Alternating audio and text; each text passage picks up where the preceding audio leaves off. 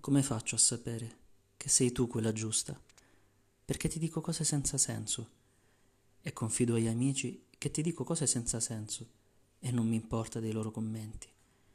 E la cosa pazzesca è che sebbene io dica cose senza senso, non hai mai chiesto il significato delle mie frasi abbozzate e regalate a te come il collage di un bambino non molto portato per le arti. Ma per me tutto questo ha un suo senso. Quale? Semplice quanto incredibile.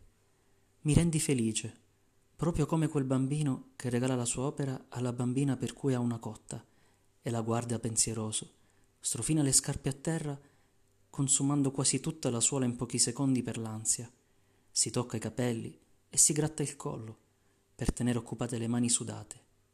E lei gli risponde all'improvviso con un bacio sulla guancia senza dire altro.